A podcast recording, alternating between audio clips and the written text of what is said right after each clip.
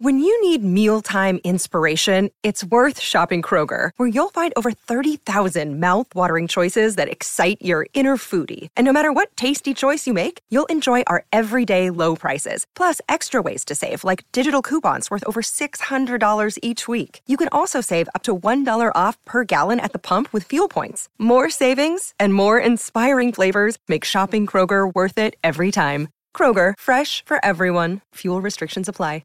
It's never been easier to communicate with people, but it's never been harder to know which platform you're supposed to communicate on.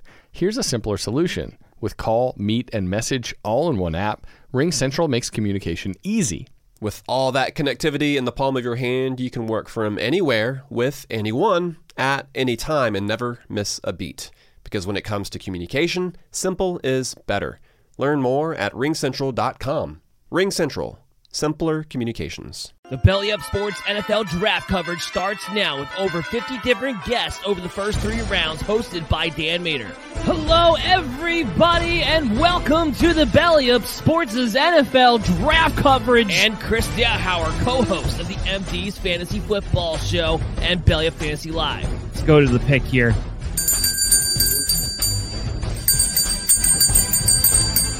Terrace Marshall finally off the board. All the NFL fantasy football and pick betting analysis you could ever need through this draft coverage.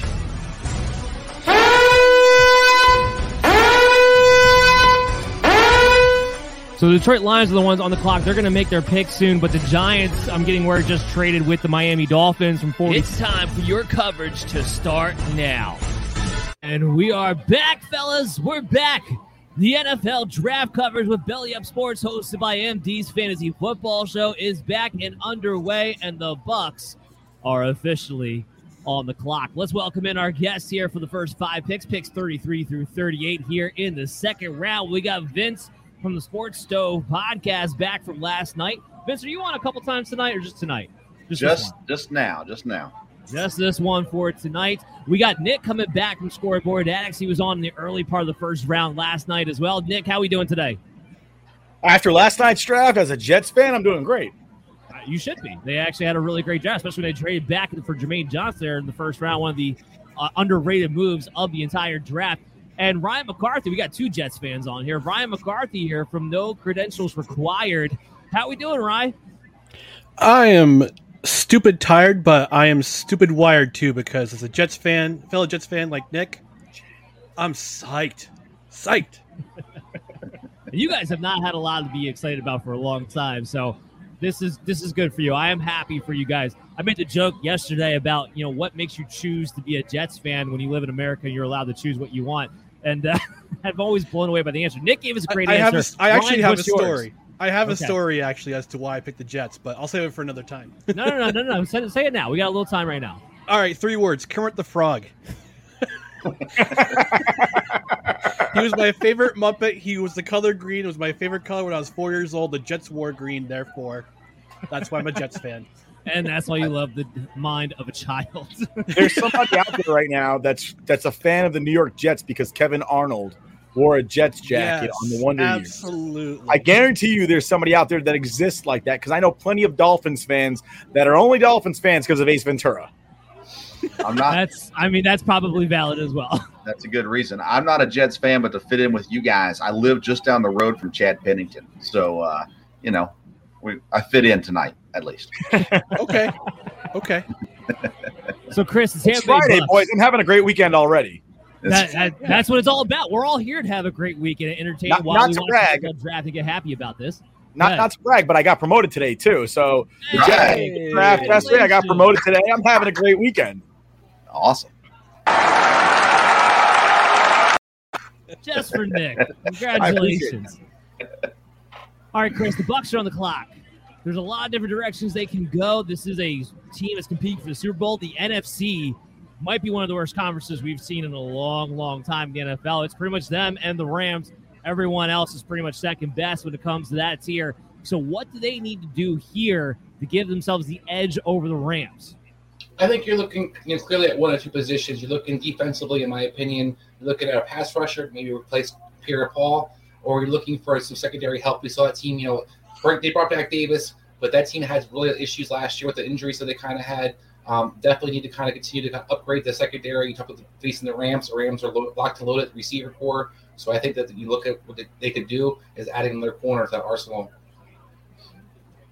Hard to disagree with that. And there's some decent corners still on the board, a la Andrew Booth, who I think would fit that system very well there with Todd Bowles as the new head coach. As we all know, Byron Leftwich will still be running the offense. Chris Godwin's trying to come back from a serious injury.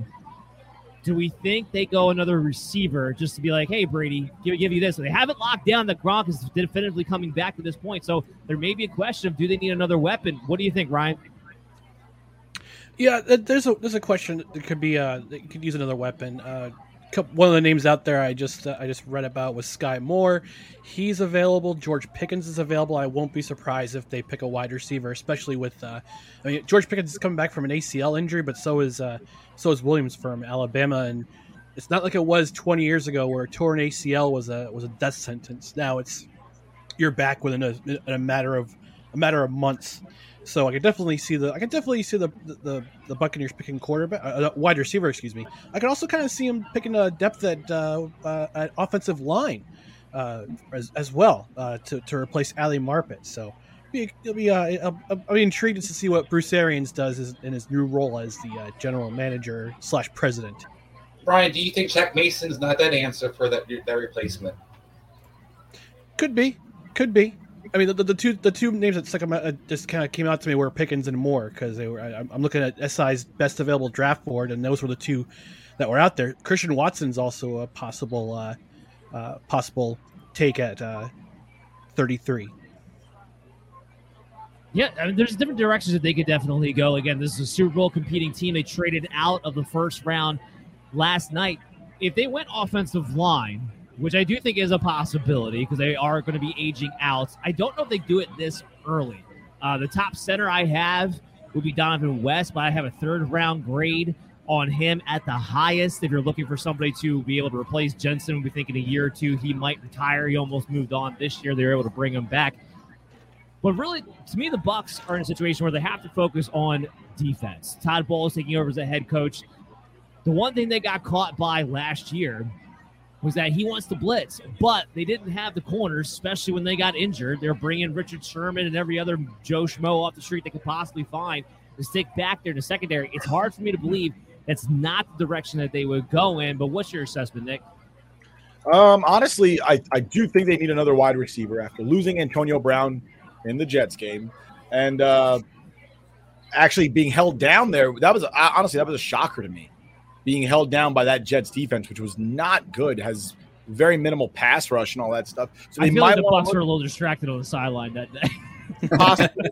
But they might want to look for some more offensive line help because the Jets pass rush last year was not all that great. Their defensive backs were extremely inexperienced, and somehow, some way, Tom Brady couldn't get the ball downrange against the lowly New York Jets. So I think they need help on both sides. Cornerback is definitely not a bad place to start. And then maybe not in this round, but I was thinking about further down the trough a little bit was, do they look for a possible backup to Brady at some point, or are they going to stick with Trask to be the future of their franchise? Because right now it's kind of up in the air. I mean, Brady almost quit this year. Yeah, so, I mean, that's a valid point as well.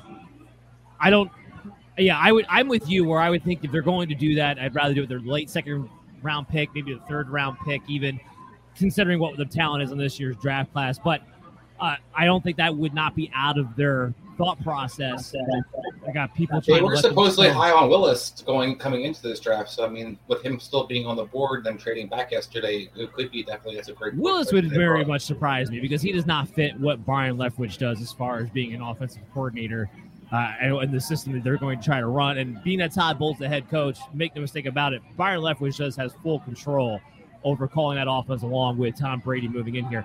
But let's move on to the Bucs. So next up we got the Vikings. That after their trade they made with the Lions yesterday, the Lions moved up. Available presented by Upwork, the world. I'm not sure that was. The Lions went up and got Jamison Williams, and as a result of that, the Vikings picked up their 32nd pick and this 34th pick. Now they drafted Lewis Cine, the safety, last night. Do they stick with the defensive side of the ball, or do they try to go and get a wide receiver? It's something I think they need. I think they could use another field stretch on their side. Adam Thielen's starting to age out. Justin Jefferson is better when he's able to be used inside, outside. Is it time for, let's say, Alec Pierce to come off the board? What do you think, Vince? I'm not a huge Pierce guy personally, and I don't know that Minnesota makes sense for them to go receiver at this point either, because if you're looking at Minnesota, they're a competitive team this year. Green Bay, whatever they do at wide receiver, they're not going to be as dynamic as they were last year offensively. So this is kind of – receiver's question. Yeah, Minnesota's got an opportunity to make a run at the division this year with a stellar offense that they do have. They got to continue to build. I was surprised that they passed on Hamilton. But getting seen makes sense at the later rounds. Cornerback is a desperate need for Minnesota. They're just weak there, and I would be floored if they didn't go cornerback here. Depending on what Tampa does and depending on where they have money, I like is it Gordon from Washington, Kyler Gordon from Washington, but I like Andrew Booth. I have Andrew Booth ranked ahead of Gordon, but Tampa. I mean, if they go Booth or Gordon, maybe Minnesota goes another corner. Tight end is always kind of an option there, too, if you look to boost your offense a little bit. Depending on how well you have McBride up there, it's always an option here at the top of the second, too. So Minnesota, I think they go defense. I think that's their biggest need right now. Zimmer, as big as a defensive coach as he was, the cupboard's a little bare there. There's older players and just the opportunity to reload there for the Minnesota defense. I tend to agree with you. I think Kyler Gordon would actually fit them really well. They need a slot guy who also plays a little bit of zone. That would be a nice fit if Booth is not there. Booth needs to be the guy if he's going, but I don't know. I have a feeling this is going to be the Bucs pick here. We're still waiting to see what they want to do. The pick is not in as of yet. Tampa, I think they make sense at corner. Obviously, you guys have talked about that. But I like those edge rushers, David Ojabo at Michigan, and I'm a big Boye Mafe guy as well at Minnesota. And Tampa just seems in the last couple of years, they've done really well with just strengthening the team. They've not really gone for need. They've gone for best player on the board. And so I think you can expect to see that still with them this year as well. So Minnesota, what's there for them is going to be the question. Hopefully they're smart enough to have two guys ready to go for whatever the pick comes. I would think they would at this point. I'll throw another guy out there. He's not an edge rusher, but Trevor Jones, the inside defensive tackle also in need for Tampa Bay heading into this draft. I mean, what do you think about that, Chris? They should go edge rusher or go with a nose tackle? Travis Jones is definitely one of my higher guys. There's a lot of talk about him, pairing him up with Vita Vea inside and basically locking down the run. They lost one of their top run stoppers last year to free agency. So it's not a bad move. I also with the Rockford from Minnesota, I think you look at defensive pressure for them as well. They don't really have a lot of pressure outside of Hunter. They could definitely, like you talked about, keeping a guy close. Bobey, the guy from Minnesota, I think could be playing really close to his backyard. Possibly, he's a great fit for that team. And then I also think you look at offensive line. They didn't renew Alex Lindstrom, their center's contract. They're not huge on some of their guards, so they could also look interior as well on offensive line. Let's talk about Tennessee real quick because they're going to be the third pick here in the second round and. They're an interesting team to talk about now after last night's trade, obviously. So they draft Traylon Burks in the first round to try to replace A.J. Brown. So basically, best case scenario for them, they hit the reset button. We're back to, okay, what does Tennessee actually need to kick off the thing to begin with? So what's your take, Nick? If you're Tennessee, what are you doing to try to improve that team with their pick? Jeez, honestly, I don't feel like they've gotten better at all in the offseason. I don't think Traylon Burks, even if he does become A.J. Brown, he isn't him today, and he probably won't be him this season, moving into the NFL, learning a new system, learning a new team, new city, and all that other stuff that goes along with moving into the bigs. And then I'm looking around, and I'm going, all right, so they're going to rely on the running game all season, and we know how that lasted for them last year, and they still have Ryan Tannehill as their quarterback. So I'm not entirely sure. I mean, what Tennessee is really banking on, I guess they're banking on being in a weak division again. Because they did go into the playoffs last year with the best record in football. But, I mean, what did it get them? Yeah, an early exit. They were also very banged up when they headed into the postseason. But now they don't even have some of those players they had a year ago to go off of your point.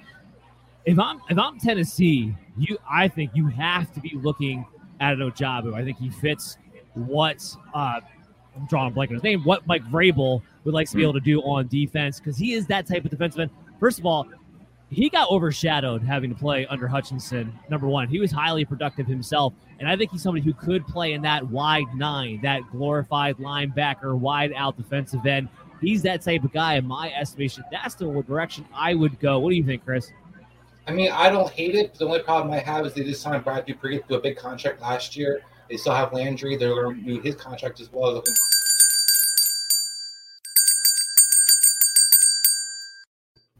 As I'm trying to find his graphic here on the board, but Logan Hall comes off the board for the Tampa Bay Buccaneers. So they go with a inside three technique penetrator to match up with Vita Vea. Let's get the reactions, Chris. We'll go to you because we had to cut you off.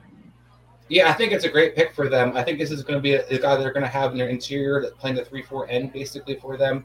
A guy that could definitely disrupt or get the field. A guy that's going to be able to cause penetration and get a lot of single coverage with, you know, as well with Vita Vea next to him.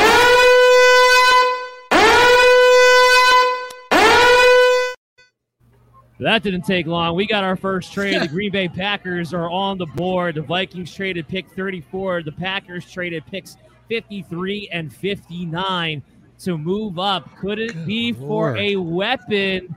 Defense. Go ahead, Vince. They're going defense. It's got to be. They're going defense. Go ahead, Vince. It's got to be a quarterback, doesn't it? I mean, they trade with the Vikings. Willis is surprising to me in the division.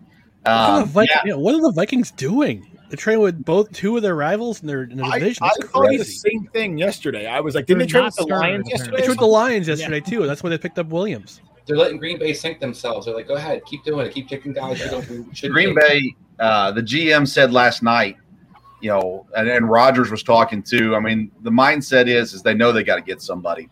And from everything that Gutekunst was saying last night is they were going to make their move to get the guy they wanted. But that doesn't mean they're going up for a receiver here. Green Bay has never cared what anybody else thought, and they're going to do what they think's best for the team.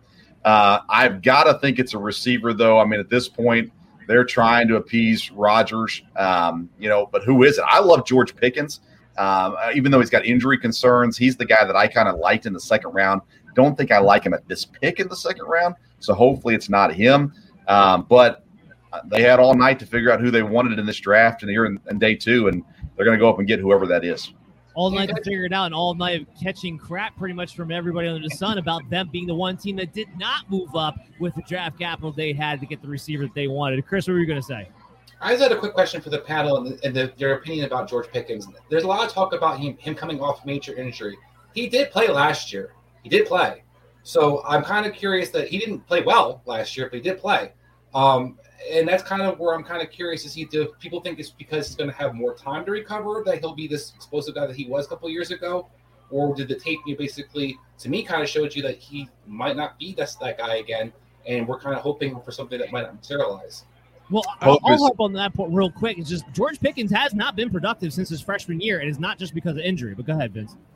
I mean, Derek Stingley hasn't been productive either, but he's not Derek Stingley also. I'm going to be careful to over-compare there. I think it's hope. I think you said the right word, Chris. It's hope. You saw what he could be, and you're hoping that it's still in there and that your coaching staff can get it out of him. I don't disagree with that. I think it is banking on him to heal up and then be available maybe later in the year to make an impact. Either make an impact or just get some reps in and just it makes some sort of difference for whoever picks them.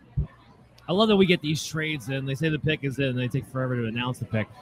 So, ironically enough, yesterday you were about 30 seconds ahead of my NFL Network. I've already got the pick. Oh, I got it now. Okay.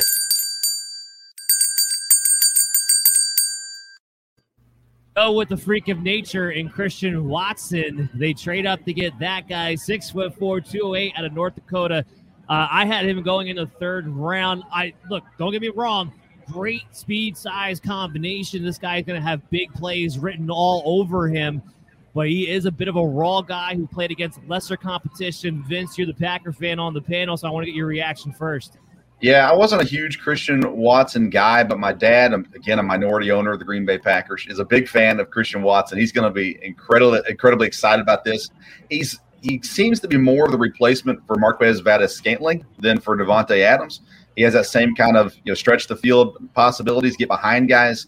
My deal with MVS was he couldn't catch the ball. And so hopefully Watson can catch the ball better than him. Any receiver with Aaron Rodgers is going to have an opportunity to be really, really good.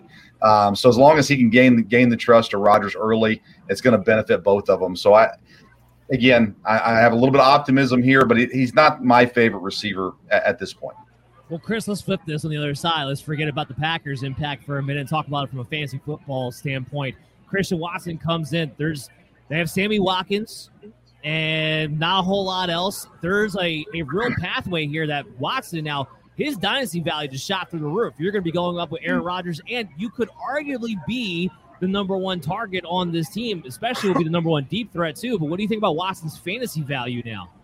I think it has to be something you're definitely keeping on your radar. Not only is he going to be a deep threat, he's probably their best red zone guy outside of Tanyan moving on right now. So when you look at who's going to be that guy to look for in the red zone, he probably could be that guy with a 6'4" body.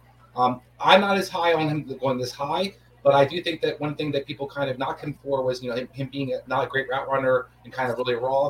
They didn't put up a lot in his school for what he played, but when he went to the Senior Bowl, he did shine really well, and he impressed a lot of people with his ability to get off coverage and get some of these top corners that were traded up for, and people really liked. So he was able to kind of get separation from those guys. He was able to show he had a good route running tree. I think he's a little raw, so I think you're going to kind of, you know, your temporary expectations where he's not going to come out there and be Jamar Chase, you know, week one or anything like that.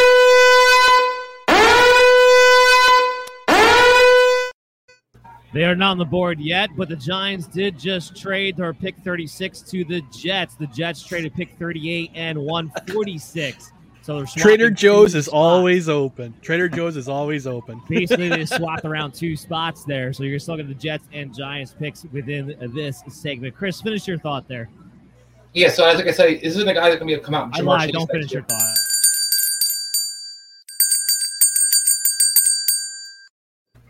The Titans selected cornerback Roger McCurry. He is off the board now, getting his graphic up here. So they do go corner. They go back to the secondary. That's something they've addressed now for the past couple of seasons. So, Chris, I'm going to let you actually finish the thought here. Give me your reaction to Roger McCurry. A good player. Reminds me a lot of McDuffie in a lot of ways. I know people are higher McDuffie than I necessarily, but this guy's a very good player. He's great, has great technique. He's a guy that coaches really have really gravitated towards during the whole scouting process because he does what he's told to do. He's got, you know, a decent ball skills a little bit. I think he's a guy who's going to have a whole lot of turnovers in his career, but a guy who can be definitely serviceable for you. Kind of reminds me of the guy Nelson played for the Eagles last year, and a guy who's going to be somebody who's, you know, a solid corner probably for the next 8 to 10 years. All right, so the Jets will be on the clock momentarily after moving up with the Giants to pick 36. All right, Jets fans, let's start with Nick. Nick, what do they think you traded up for just now? Nakobe Dean. I think the Jets just traded up to get Nakobe Dean because with yesterday getting Double J yesterday, I think that moves JFM to the inside. He'll play more inside technique with Quinnen Williams, and they'll bookend those guys with Carl Lawson and Double J. They picked up a corner yesterday. The only other option I can see them possibly going for, but this is kind of high for it, would be Breece Hall. I know they like Tevin Coleman a lot, though, so that would take reps away from him. He did a good job for us down the stretch when Michael Carter was injured.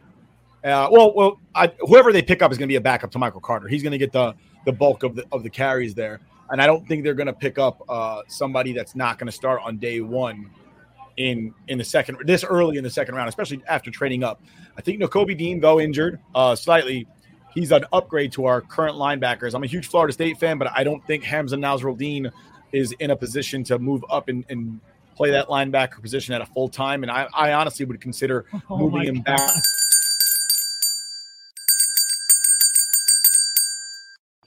I can't believe it. They went Breece Hall. The Jets moved up and took Breece Hall. Man. And that is a shock to me. So go ahead, Nick, finish your thought. What were you saying?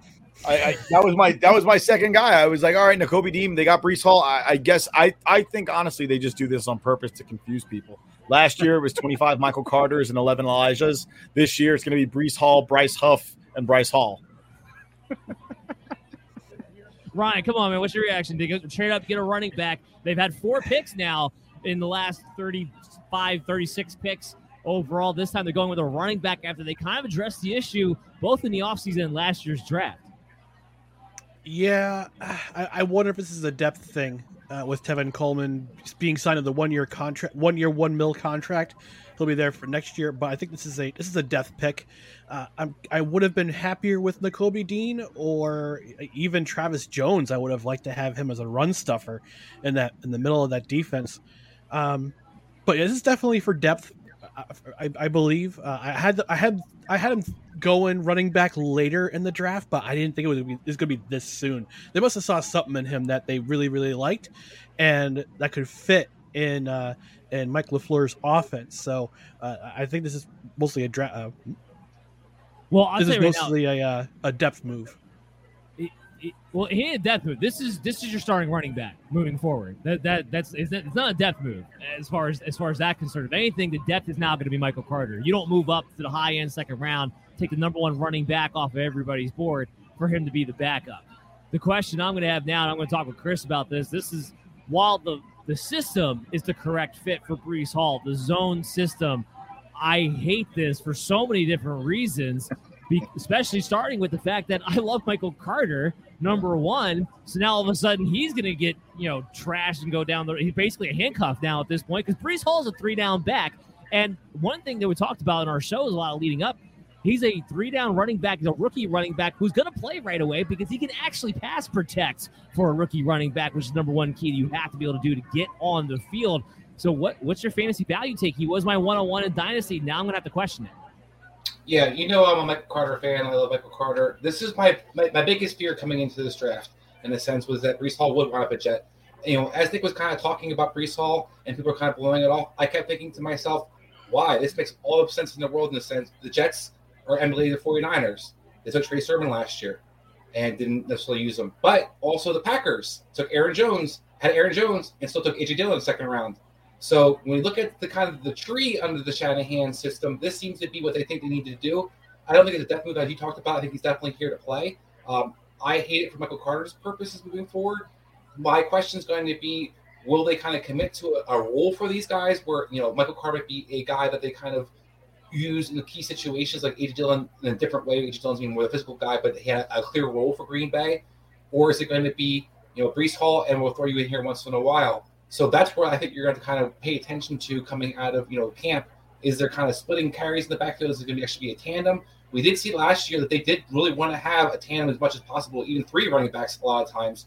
I think Tevin Coleman, I'm sorry, Nick, I didn't watch the same thing you watched last year. I think Tevin Coleman's has been done for the last 2 years.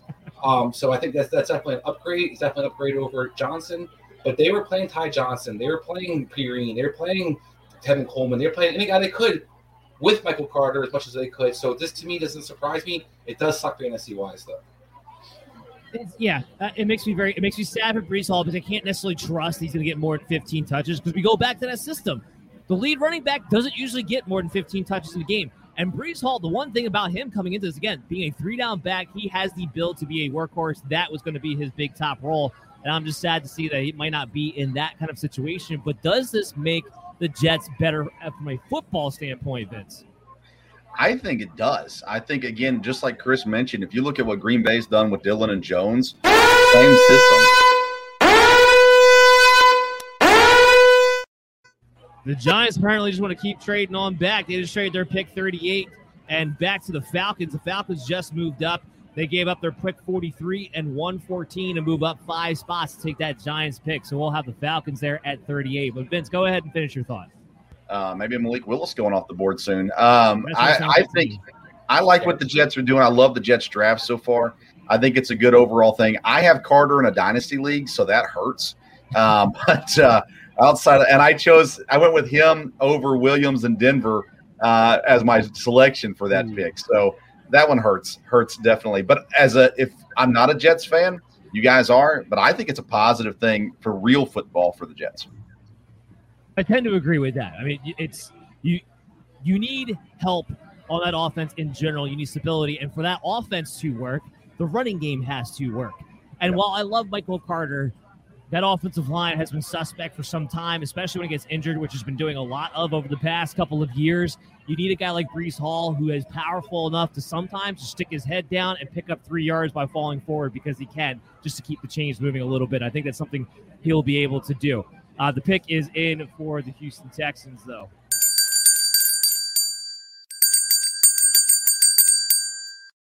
And it is the cornerback, Jalen Petrie. Trying to pull him up here. Here we go. He's off the board. This is a guy coming in, was revered as a tweener-type guy, a nickel corner, a safety. He doesn't have the ball skills of somebody who he's been compared to, which is Antoine Winfield. He doesn't have the same type of ball skills in that sense, but he can do a little bit of both. So here he comes off with the Houston Texans. I think he's definitely a Lovie Smith pick. But where are you at with him, Ryan? Yeah, he's definitely a Lovie Smith pick. I think Lovie Smith is trying to do as much as he can with this defense, and having more help in the secondary always helps especially against quarterbacks like Matt Ryan and playing the AFC altogether. You got all those receivers out there, so yeah, I think this, any kind of depth helps for the Texans at secondary, and this definitely for sure is a Lovie Smith pick. But I'm not. It's not a bad pick. And he gets to stay home in Texas, so hey, good on him. This was a situation I think they still needed to get their premier corners in order, and I don't know if they're really in a situation to be going after cute tweener guys, which is what I think Petrie is at the end of the day. But I don't know. What do you think, Chris? I don't see the same kind of thing. I actually don't. I think he's more of a cover corner, and this is kind of surprising to me because so is Stingley. And these are two guys that don't really match the system necessarily for a cover two, cover three defensive coordinator in Lovie Smith. So I'm kind of curious because neither guy shows you great film tackling, and that's where you're going to need to kind of be good at usually playing this kind of defense. So it's a little bit odd. Definitely guys who are better, than they had for sure. Definitely guys who can kind of shut you down. And people talk about the division and some of the receivers you have to face. I think it's definitely an upgrade. But I'm kind of surprised because it doesn't necessarily fit my belief of their system kind of is or they have in place right now. I agree with that. He's not a good tackler. He's not a great cover two guy. He's willing to do it, but we watch him on tape. He doesn't bring his body, doesn't bring his hips through. It's a lot of arm tackling for a guy who's only 198 pounds, which is what makes me surprised when you go with a Lovie Smith system where when you play that cover two, your cornerbacks, they need to tackle.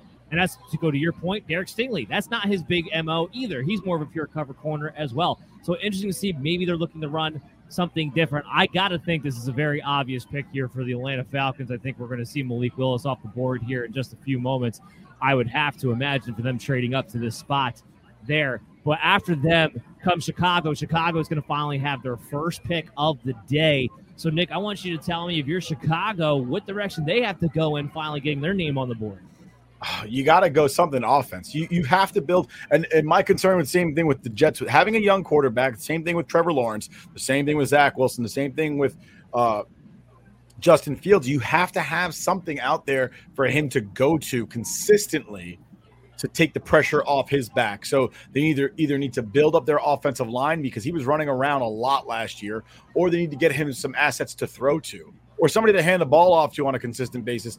Or check down to, because he's got to do something. Far too often last year was he walking around with a loaf of bread in his arm looking for something to do with the football, because, I mean, you just can't have that. And it's not how you build a future for your franchise when you have a brand new young quarterback moving into the league. You have to have a solid foundation for him to rely on. In a copycat league, how is everybody not copying Cincinnati? I mean, they went out and got Jamar Chase last year. They have three number one receivers on that team, in my opinion, and Chicago has to get weapons. New York has to get weapons for these young quarterbacks. It's got to happen. I don't know if there's a weapon here for Chicago, though.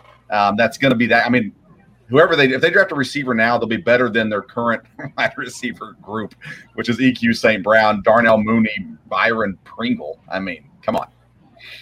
Yeah, I don't feel Jacksonville did enough for Trevor Lawrence either. Yeah. They signed a lot of mid receivers to big contracts, and I'm just sitting there going, really? That guy, he is not worth that. Christian Kirk is the truth, man. At least that's what his contract says anyway. Jeez. $20 million for a mid-level guy. All I know is that Trent Baalke just ruined every team. He ruined the 49ers, the Titans, and a few other teams. Their wide receivers are looking for max deals now. Like, bigger than 50, 25, 35, $45 million a year. Yeah, who knew the gave that contract out? Yeah, who knew the wide receiver market was going to be reset by Christian Kirk? Well, he's the one who's ruining everything because now all these guys look and say, like, well, if he got $20 million, why shouldn't I get $30 million? And again, that goes back to I think that's going to be the big historic moment now for the NFL. You have to get these wide receivers. They think are going to be your number one guys right there at that contract level. Otherwise, you get left out of it. And that's plain and simple. That's what's so insane about it. Oh, Atlanta's pick is spicy. Yeah.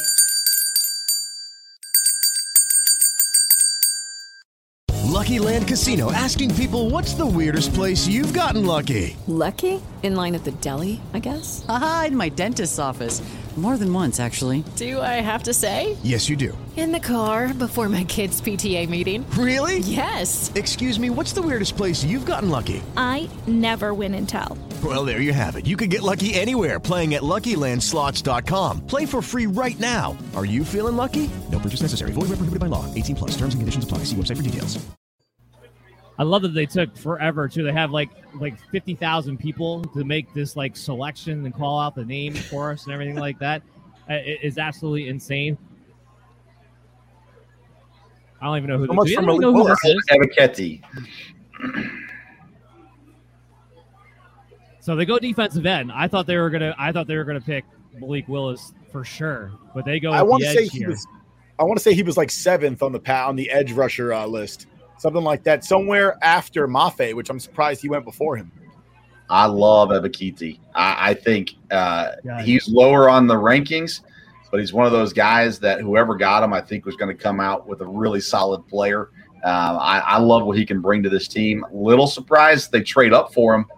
But I like the player. Yeah, sneaky pick for sure. So here's my analysis that I have on Ebiketie. I know I'm butchering that name, but forgive me for that one. So the one thing I do like about him quite a bit is that for a guy coming out of college, and this seems to be an issue for a lot of guys, he actually has a couple of pass moves in his repertoire to be able to go to. There's not much development on that side of it. Like a lot of these guys come out, which they just they rely on their raw athletic ability and don't have fine-tuned actual moves that you need to be able to be successful at the NFL level. However, on the other side of that, this guy, you run at him, it's all over. And it's like they wanted to take a replacement for Vic Beasley. This does not help them at all because you can neutralize him too easily. He has to get stronger to lower half of his body because he's a guy that is a candidate to get chipped by a tight end. Too many times does he get washed inside when that happens. I don't like this pick. I don't think he should have belonged any higher than the late third round. I don't know. That's just me. What do you think, Chris? I think it's kind of pick your, what your preference is when it's some of these defensive ends. I know maybe he's still on the board, but I think this guy kind of reminds me of a guy that can basically do a little bit of everything. Talk about the edge rush that you're looking for.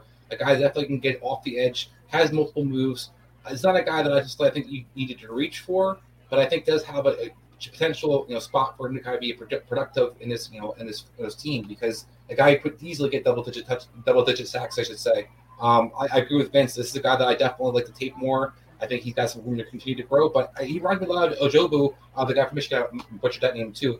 But I think that you look at the guy, from Michigan, they have like similar skill sets in some ways. Now, I think the Michigan kid was definitely better against the run, to your point, but I think this guy's healthy and he can play right now. So I think that's probably what you're looking at.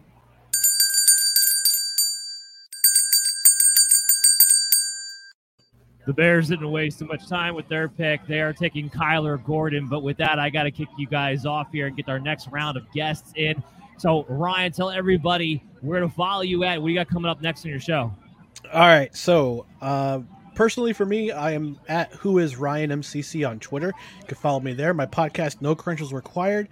Didn't have an episode this week because all the draft stuff I'm doing. But next week I might think about doing a Jets roundup for the draft. So stay tuned for that. I might have my buddies Kyle and Dan back to talk Jets. And Nick, if you want to come on the pod too, you're more than welcome to, buddy. We'll talk, buddy. All right, definitely. Nick, where we can follow you at, bud?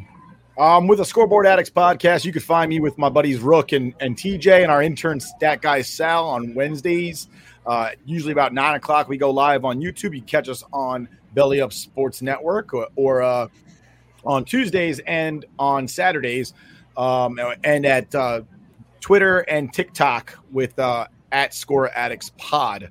And we also have some great things like WWE trivia on Wednesdays. And we also do Does Gen Z Know with our intern, where us millennials ask the Gen Z if he knows anything about the 90s and 80s. All right. I love it. I love it. And Vince, where can we follow you and what do you have coming up next? Yeah, social media at Sports Stove, Twitter and Instagram, Sports Stove Podcast, anywhere you get your podcasts. Monday, Wednesday, Friday episodes drop on Belly Up TV as well, Monday, Wednesday, Friday, 7 a.m., 2 p.m.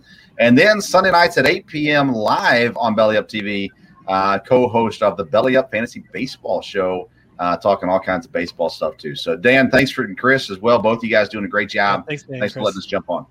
Thank you. Thank you, guys. Really appreciate you coming on. Guys, we'll be back. We're going to take a quick break. We got our next few guests coming up for the next five picks, so everybody stay tuned to the NFL draft coverage here with Belly Up Sports and the MD's Fantasy Football Show. Do you have trouble waking up in the morning? Well, not anymore, because Invader Coffee is here to make you look forward to that morning sunshine. Rated one of the best, smoothest tasting coffees on the market today. Originating out of Texas, this rare coffee product is able to reach new heights in quality from its air roasting process, creating coffee beans with the most robust and smooth flavor you will ever find. So make your mornings more enjoyable by going to invadercoffee.com and use the promo code BELLYUP for 15% off your next purchase. Again, that is promo code BELLYUP for 15% off of your Invader Coffee purchase today at invadercoffee.com. You're listening to the MD's Fantasy Football Show. All right, we're back, everybody, with the NFL draft coverage here with Belly Up Sports and the MD's Fantasy Football Show. I'm your host all evening, Dan Mater, joined with Chris DeHauer. We're still going strong through the first couple of rounds. Joining us now, we have Kevin Wilson, one of our top senior fantasy football writers here at Belly Up Sports. And we have Andrew coming back from yesterday with Divots and Pivots. And we got the next five picks to talk about. Gentlemen, Kevin, you're a Seattle fan. You guys are now on the clock. What are you feeling, man? You know, Dan, I couldn't think this draft could work out any better for the Seahawks because, you know, they didn't take the quarterback in the first round. I was absolutely petrified that's what they were going to do. They did not do that, and now they've got the next two picks.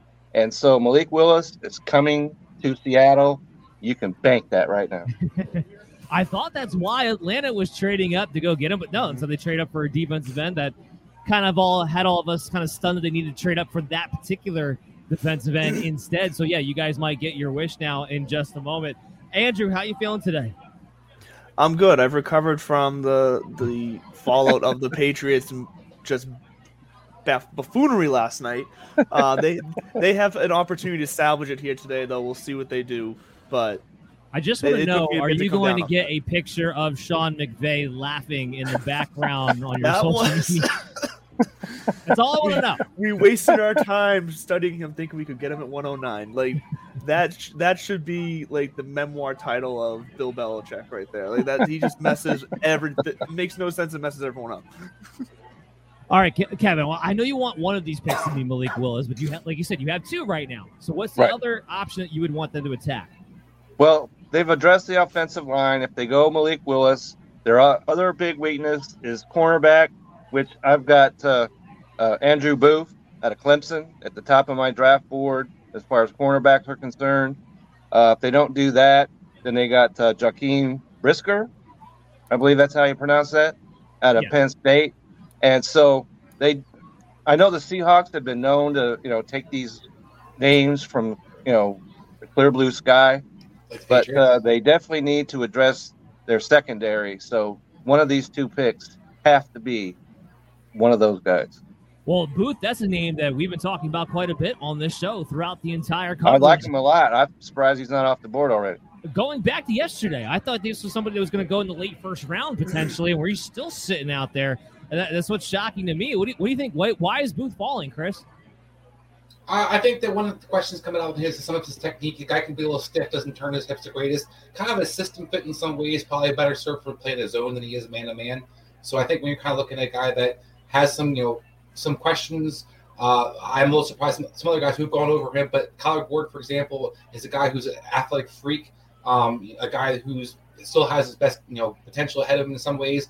Booth, I think, is the guy who a lot of people expected him to be better than he was this year. He's probably kind of suffering from that hype at the beginning of the season and not kind of necessarily matching it. Sometimes it happens to some players. You see that where the guys, you know, become values in a sense because guys hype them. They don't have that great senior season or a great junior year, and then they still are good players. So he could still be a guy who could definitely, you know, recover in the right spot. I'll say this about Booth and talk about him in Seattle. To me, I had him in my analysis pegged as the perfect cover 3 type of corner. So he definitely would fit what Seattle would like to do. We're still waiting on the official word for this next pick here. After Seattle's done going the next two times, comes the Indianapolis Colts. This will be their first pick of the draft. Another team that, frankly, could use a wide receiver on the outside, especially a speedster-type guy. So, Chris, I'm going to go back to you on this one. Is that the direction they should go, or should they look elsewhere? I'll go to other places. I would love them to take a receiver because they absolutely need it, but I also think they need a tight end. I like McBride. We talked about where he can kind of go. I think he'd be a classic fit for their offense and really be Matt Ryan's kind of best friend as a security blanket. And I'll throw one more out there. My boy's still on the board, Diego Fioli. This team really struggled at the left tackle position the last couple of years. And this could be a guy who would be that kind of cornerstone. We know that the Colts have built through the offensive line, you know, previous. And this could be a guy I think could just be the kind of icing on the cake if they were actually to take him.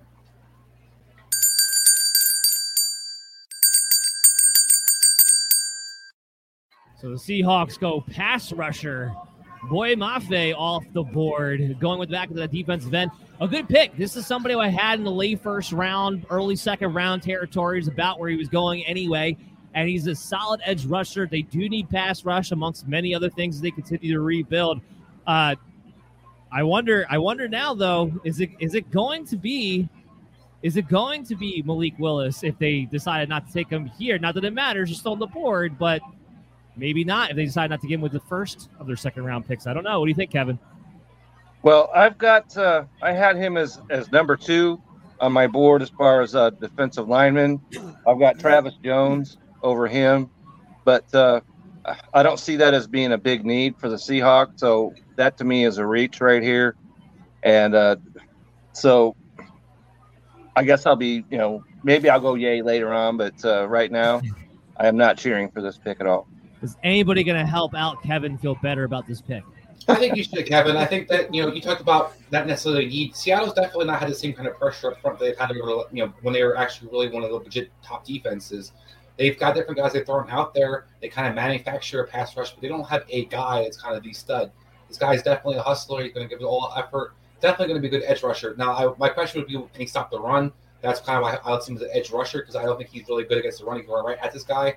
But in this system, he does fit the kind of people that likes. He can kind of line, play that hybrid end / outside linebacker position and kind of be that pass rusher guy. So I do think that's something that he could definitely upgrade. One of the better ways you can help cover is when you get pass rush. All right, Chris, I'll take your word for that because at least he's somebody I had on my board. So at least we got that going on. This was waiting for confirmation, but I think the pick is it.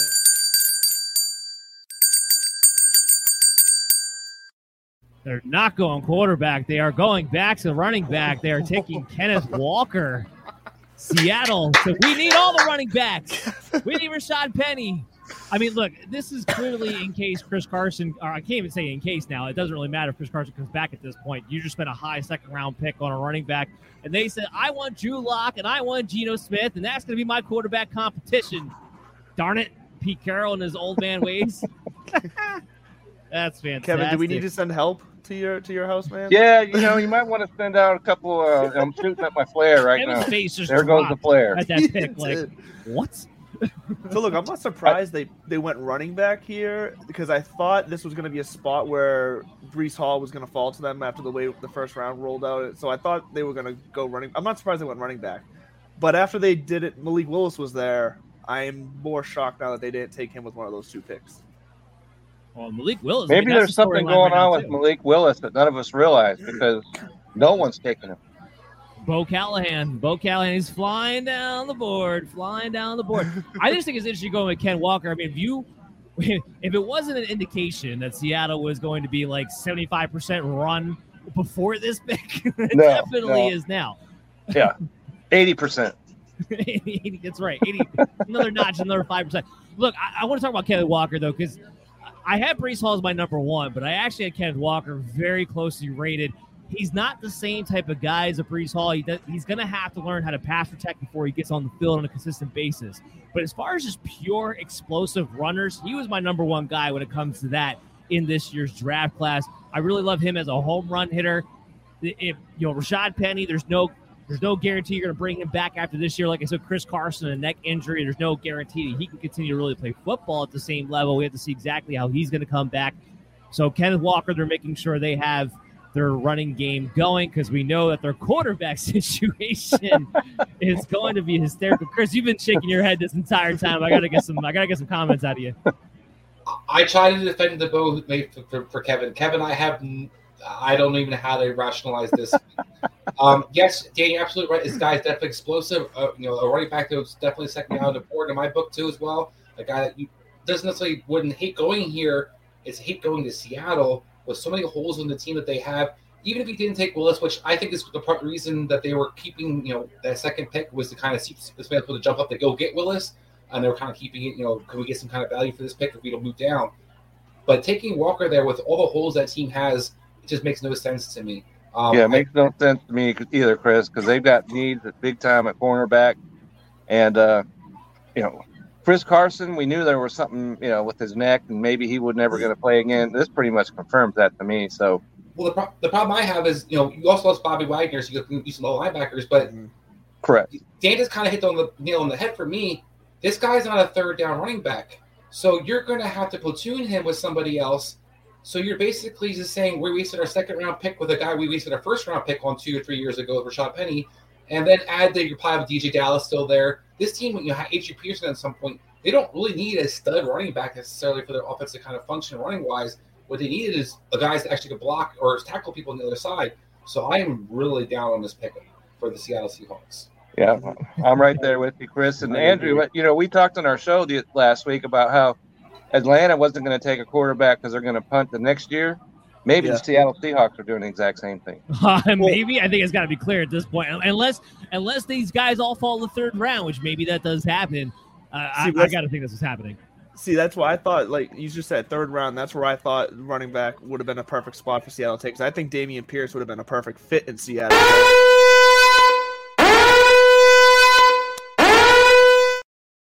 So the Vikings are moving back up. The Colts trade down. The Vikings move in.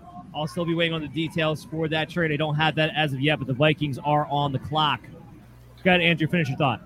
Yeah, so I was going to say, I think Dameon Pierce would have been a perfect fit for what Seattle needs. As far as at the running back position, I really want, if they weren't going to go quarterback here, I would have expected a corner or, a Nakobe Dean, who's still sitting there to fill that Bobby Wagner role. It just does, look, I get the defense of the Mafe pick. I can roll with that because it's still a linebacker. It's still somewhat of a need, but this really just makes no sense. All right, Chris, what did the Vikings just move up to get here? I just want to say as a 49ers fan, I'm happy to watch Seattle implode. Okay, now go ahead. Yeah, I'm not necessarily positive here. I mean, when you look at the board, what they kind of have available, they definitely have needs on both sides of the ball. We talked about maybe upgrading at receiver. Maybe they have a guy in particular that they like. I think defense is still where the Vikings still need to significantly improve. Their secondary is still questionable at best. Their secondary is, they added kind, but Harrison Smith's no spring chicken. They have guys in the linebacker position. They're kind of starting to age out. Anthony Barr is a guy who getting paid a lot of money and isn't necessarily part of their future moving forward. So I think this is where they're going to look for. And Nakobe Dean could be a guy that would really fit a great need for the Vikings. A guy that I think would help transition this defense, to the future. But I'm kind of interested to see what they did trade up for. So I got it right now. So the Colts traded 42 to the Vikings and their number 122, which is the beginning of the fourth round. The Colts got 53, 77, and 192 in this swap of picks here. So the Minnesota Vikings, there is somebody they have to be targeting because they gave up quite a little bit there to try to move up about 11 spots to get back up to this position. This does feel like it's either Nakobe Dean's time to come off the board or Andrew Booth here. It feels like one of those playmaking defensive players is what they're going to shoot for here, in my opinion. Does anybody think they could go quarterback here with Kirk Cousins' future kind of questionable for Minnesota going forward? I mean, yeah, that same question occurred to me as well, so we'll see here.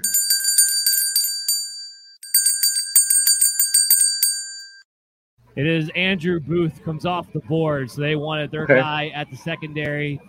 Absolutely okay with this pick. Absolutely okay with it. We talked about this. We said Booth is a cover three type of guy, outside perimeter corner. That's what the Vikings do. They're not going to change. Even though Zimmer's gone, they're not going to be drastically changing the system that their defense runs. What do you think, Chris? Yeah, I think it's a good fit. Definitely a team that, Patrick Peterson's not an expert chicken either, and a guy they definitely use upgrades over. So I think this is a good player for them. A guy who's willing to get physical tackle. I think he's going to be a good player for the Vikings. And he doesn't have a whole lot of guys to cover Green Bay, so it'll help him adjust kind of to the NFL as well, or Chicago. Well, and what we love to hear last year was Justin Jefferson. He went to go against Patrick Peterson all the time in practice. I'll tell you what, if he does the same thing to Booth, Booth's going to have to get a hell of a lot better real fast. So maybe, you know what? Maybe that'll work. Maybe that'll help him out quite a bit doing that in practice. We'll have to find out and see. So the Giants are now going to be on the clock. Andrew, what do you think the Giants want to do? They just traded back twice to get to this position. So I think I want to see who's available left here. I see them going back to the offensive line here possibly, but it feels like it might be a reach because I feel like we kind of, your next offensive lineman up is Raymond down from Central Michigan. So this might be another defensive situation here. I could see them going Ajabo from Michigan at linebacker here. I like Ajabo quite a bit, and that would surprise me, though, just because they just took Thibodeau, that they would go another pass rusher if I was the Giants. Though. It would be interesting. You hire Brian Dable and you do nothing but load up on the defensive side of the ball. I'd be kind of curious to see. But there's not a big wide receiver that I'm seeing that I would really like in this situation. Both the top running backs are off the board. So the idea of replacing Saquon Barkley in this draft, I think, kind of comes off here. What are you thinking, Chris? You look like you have an idea in your head. I'm thinking maybe Travis Jones would be a good fit for them, a team that definitely has struggled against the run. But I'm also thinking Dean would be a good fit for them. This team's, Blake Martinez was injured last year. They were atrocious in the linebacker position when he went down. They couldn't stop anybody that versus the run. So those two guys really, would help solidify that middle for them. And I think when you're the New York Giants, look at the Eagles, you look at the Cowboys, look at teams that kind of want to be, pushy around. You're going to need to stop their run. So those two guys make a lot of sense to me. That's actually a really good call. I do like that. I would like that pick a lot. I want to go back to this Vikings. They trade up with the Colts to take Andrew Booth for a second. Could the Colts not have used an Andrew Booth? I know they have Stephon Gilmore, but they could have really been elite in secondary had they made that pick. That's what I think anyway. What do you think, Kevin? I have to absolutely agree with that. And who couldn't use somebody like Booth on their team? And so the guys that passed on him, especially in the second round, I think are going to be, they're going to be regretting their decision during the season. Oh, yeah, man. Think they could. Okay. Uh-oh.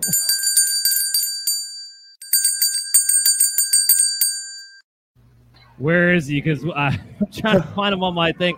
Wandale Robinson is the pick for the Giants.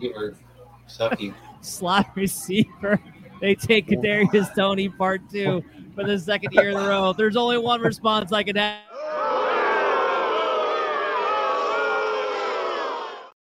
If they want, can you do a double boo? Dan, I can. A double boo on? A triple boo here.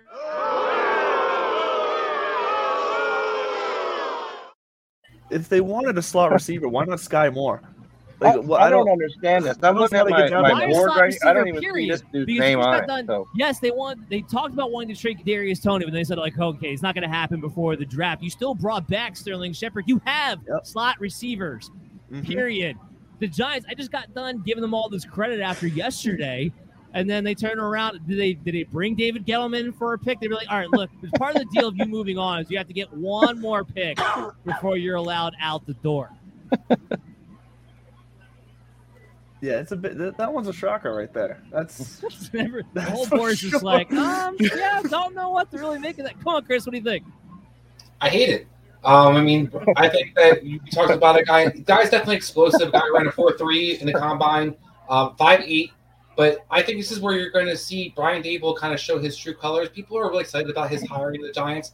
I was not as excited because I don't forget who he was previous to going to Buffalo and Josh Allen kind of finding lightning in a bottle. This guy hasn't been super successful everywhere he's gone. He was at Alabama. He was in New England. And a lot of those places, he liked kind of guys like this and guys that he didn't necessarily like the speed fell off with, but the players didn't necessarily get better. I think he loves the speed and the idea of this guy, but I don't think it's necessarily a great materializer on the field. This isn't helping Daniel Jones get any better. To your point, they already had weapons in place. They had plenty of receivers last year. They couldn't protect anybody. They couldn't throw the ball to the receivers. They couldn't stop anybody on defense. So, yeah, I'm with you where, I mean, they had earned some credit yesterday for what they kind of drafted. Today they kind of threw it back out the window and, you know, decided to go back to the Gettleman days and previous regimes. Well, this is the perfect time to do this, Reed. So if you're down on your team's pick, we're trying to cheer you guys up by doing a giveaway with a Jonathan Taylor jersey here. All you got to do is go to Twitter, follow Belly Up Sports, at Belly Up Sports. You have to retweet it. It's tagged at the top as soon as you go to the profile page. Register on Pristine Auction and use the promo code BELLY. That will get you registered into the contest. We're going to select a winner at 8 p.m. on Monday, May 2nd. So we're trying to lift your spirits with a Jonathan Taylor giveaway. So the Browns are finally on the board. Yep. This is the team that single-handedly might have ruined the quarterback pay scale moving forward, or at least the way the contract's done anyway, after giving Deshaun Watson a fully guaranteed contract. But with that move, it stands to reason that they have to be involved in a Super Bowl discussion when you have a defense the way they do. They lost Jarvis Landry. They did trade for Amari Cooper. I would think offensive weapons would be the big need here. I don't necessarily have a weapon graded in this spot, but as the Giants just showed me, it might not matter. But what would you guys do if you went with the Browns? Go ahead, Kevin. Well, I think you got to get the wide receivers out there to help, you know, do some things around Amari Cooper, as you know, he's a great receiver, but he's not 22 years old anymore. So we talked about him earlier. George Pickens out of Georgia. Perhaps we still got Sky Moore, Western Michigan, sitting there. And so one of those two guys, I guess it depends on what they – if they just like talent, I'm going to go Sky Moore. If they want the pedigree, then it's George Pickens out of Georgia. And so I think you just keep on adding some weapons. So Deshaun Watson steps on the field, and then away they go. If he steps on the field at the first game, which we don't know that yet or not. That's going to be the big question. Now it looks like the county court, as far as that goes, is kind of going away. So it sounds like he's going to be okay. But we never do know, because Trevor Bauer just got thrown out of for 2 whole years. So you just don't know what's going to happen. That's true.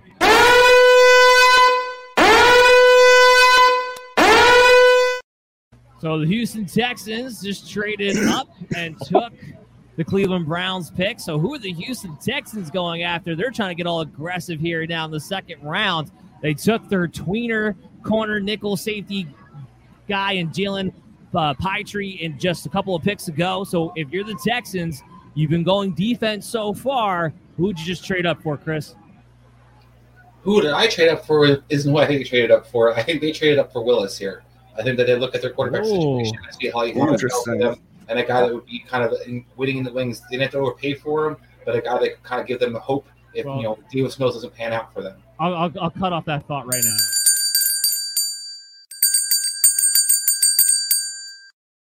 They went wide receiver. They went with John Mechie from Alabama. Okay. I'm going to have to check myself because this, again, I guess you get to this point, it's preference picks by teams. But let's see, I had him about 5, 6, about 7 receivers more down the board before I get to John Mechie. I thought it would be more of a fourth round. Yeah, Dan, pick. I don't have him quite that far. I've got him 4th on my board. So I'm kind of there with you on that one. He's someone that I honestly thought was going to fall to the Pats in like the 3rd round. So. 3rd or 4th round, so that's a little bit of a shocker that he's going right now, and that they traded up for him right there too. That's a bit of a shock too. Yeah, so you're gonna pair him up with Brandon Cooks, and they said the hell with Chris. We believe in Davis Mills, and he needs weapons. Damn it! That's why we have to get John Mechie. Chris, what's your reaction to John Mechie here?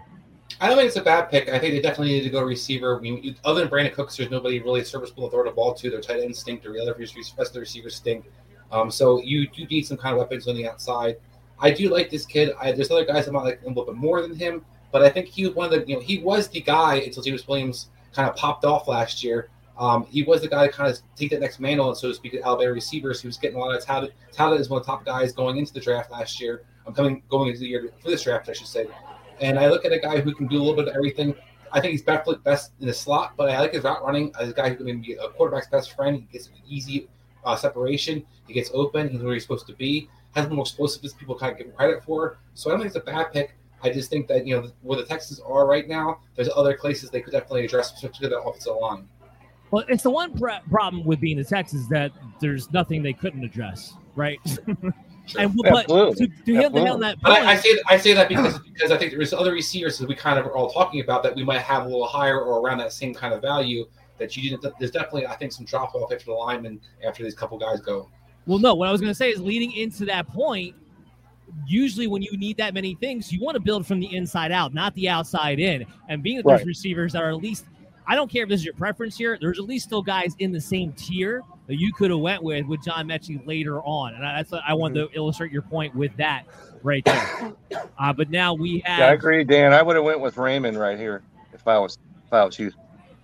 We're going to have the Baltimore Ravens here on the clock. As they are getting on the clock, we have to say goodbye to our panel here with Andrew and Kevin. Thank you guys for coming on. Kevin, where can everybody follow you, and what do you have coming up next, man? Well, you can see Andrew and I Sunday mornings at 11 Eastern on the Belly Up Fantasy Live Dynasty Edition. And then Sunday nights at 8 p.m. Eastern, I am the host with Vince, who was on here earlier, of the Fantasy Live Baseball Show. And I will have an article out. You can be pretty sure about that. Well, you can be real sure on the fantasy side of things. And you can always find me at Twitter at Kevin62, WILSEA. And so just check me out there. All right. Thank you. Andrew, we can get you, man. Yep. Real Mr. Mallard right here on Twitter. You can also find the golf show Divots and Pivots at Divots and Pivots on Twitter. And as Kevin said, Sunday mornings, the Belly Up Fantasy Live Dynasty Edition at 11 a.m. Eastern on Tiki Live on Belly Up TV. And then also football related, I will be having bi-weekly rankings for the offseason leading up to all your fantasy drafts. And then once the season starts, I'll be releasing weekly rankings to help you with your start sets. So make sure to check it out. Excellent, excellent. Guys, thank you so much for coming on. Everybody, we're going to take a quick break, come back to the other side, get our next slate of guests in. Everybody stay tuned to the Belly Up Sports MD's Fantasy Football Show NFL Draft coverage here on Belly Up TV. The weather is changing, and there's only one way to keep your drink cool this season. Lucky Land Casino, asking people, what's the weirdest place you've gotten lucky? Lucky? In line at the deli, I guess? Aha, in my dentist's office.